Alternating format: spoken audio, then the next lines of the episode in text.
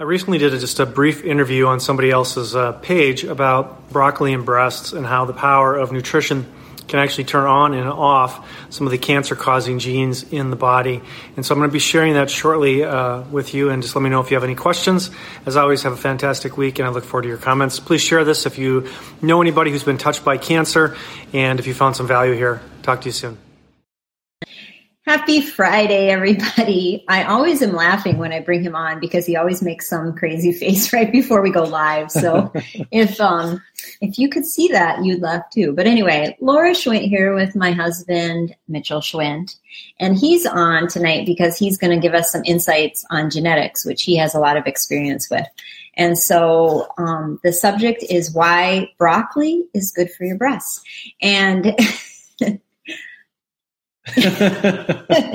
so anyway, every week when I go to the grocery store, I'm always very concerned. I always make sure we are getting broccoli or micro broccoli. I always, always, always have this in my refrigerator. We use it every week in multiple things, multiple recipes.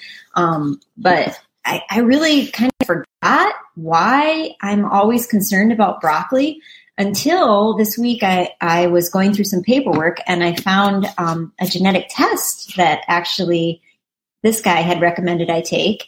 And um, it brought to light why I eat broccoli and why I'm concerned about broccoli. So I'm going to turn it over to the one that can explain scientific things really simply, and that's him. So all I know is it says on the bottom of this that even though I love you, you're a mutant. I've been mutated. uh, what got us onto this test was I was doing some consulting for a startup in the genetic testing space, and one of the big drivers is breast cancer.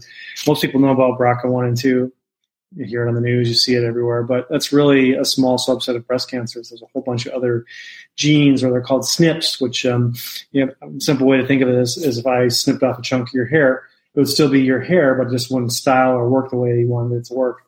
Same thing with your your genetic machine. It's it it needs to read the instructions to do what it's supposed to do. And if there's a part that's missing or smudged or smeared, it can result in a, a mutation or a problem.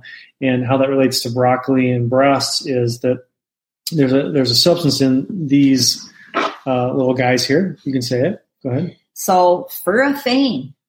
Yeah, mouthful. Anyways, there's a compound in broccoli that can have the ability to turn on and off some of these genes. And so knowing that you have, as she does, five mutations that increase your risk of breast cancer, with just some simple, subtle tweaks in uh, diet and lifestyle, um, it really has the power to shut off some of these cancer-causing genes uh, and to turn on some of the other ones that are beneficial. And so that's where the broccoli part comes in. And there, there are a variety of other things that can be done dietarily to help affect some of these other genes. And these genes, uh, unfortunately, cause probably about 80% of the breast cancers based on what we know by current science. And so if you can do something simple like throw some microgreens in your smoothie and decrease the risk of breast cancer, I think that's a pretty powerful strategy.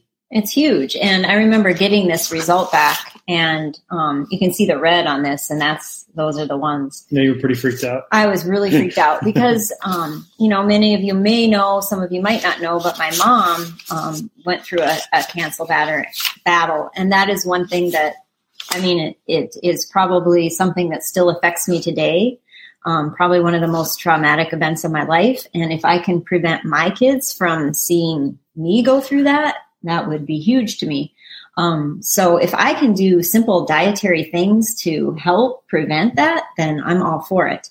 And so I know not everybody likes broccoli. I mean, it's one of those things that you either love or you hate. Um, but micro broccoli, which has been shown to have 30 to 50% more of that soul, yeah, that soul, whatever, um, is very tame. It doesn't, compound. yeah, it doesn't taste like broccoli. So I throw this in everything. I throw this on my sandwich. I throw this in my smoothies. I throw this on my crackers with hummus and I love it. Um, another, and, well, the kids eat it too. I mean, we have a daughter and we've got a family history of a variety of cancers. And so the driver of this is abnormal estrogen metabolism. And so by chunking some of the stuff in a shake or on top of a salad or throwing in stir fry or whatever, just a way to pack in a little extra nutritional insurance, if you will. Yeah. And these, I mean, you find these at the grocery store and they're not cheap, they're expensive, but neither is being sick. Being sick is expensive. so I look at it as an investment. Um, but I actually know a person that's developing a kit that you could grow these at in your own home. And so that's pretty exciting. But another option is something, and, and this is supplement form. So if you want to talk a little bit, bit, bit about this, this is called IC3 Plus. I3C, yeah, indo 3 carbinol. It's just a, a similar to uh, sulforaphane as it affects some of the genes and turning them on and off. Does kind of a, basically a pill form, broccoli in a pill, if you will. Broccoli in a pill. So I take one of these a day. And that bottle was inexpensive. It was like eight bucks or something like that last yeah. last a month.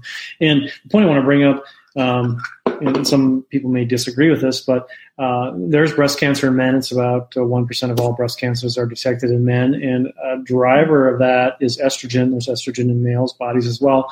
And we're here on the eve of St. Patty's or whatever. Um, but alcohol, alcohol is a driver of estrogen increase in men. And so uh, sort of a biohacking tactic or technique, you know, whether it's completely vetted by science or not, but something that some people who like beer on St. Patty's Day might think about as a nutritional strategy. Eat your broccoli, broccoli before your beer. Broccoli, beer, and breast, the three, the three essential B's of St. St. Patty's Day. So anyway, I hope that was helpful. If you have um, questions, please send me a private message or comment below and be happy to um, answer them. And if you like this or want to share it, we'd be happy with that as well. So everyone have a happy St. Patty's Day and remember to have your broccoli with your beer. It's green.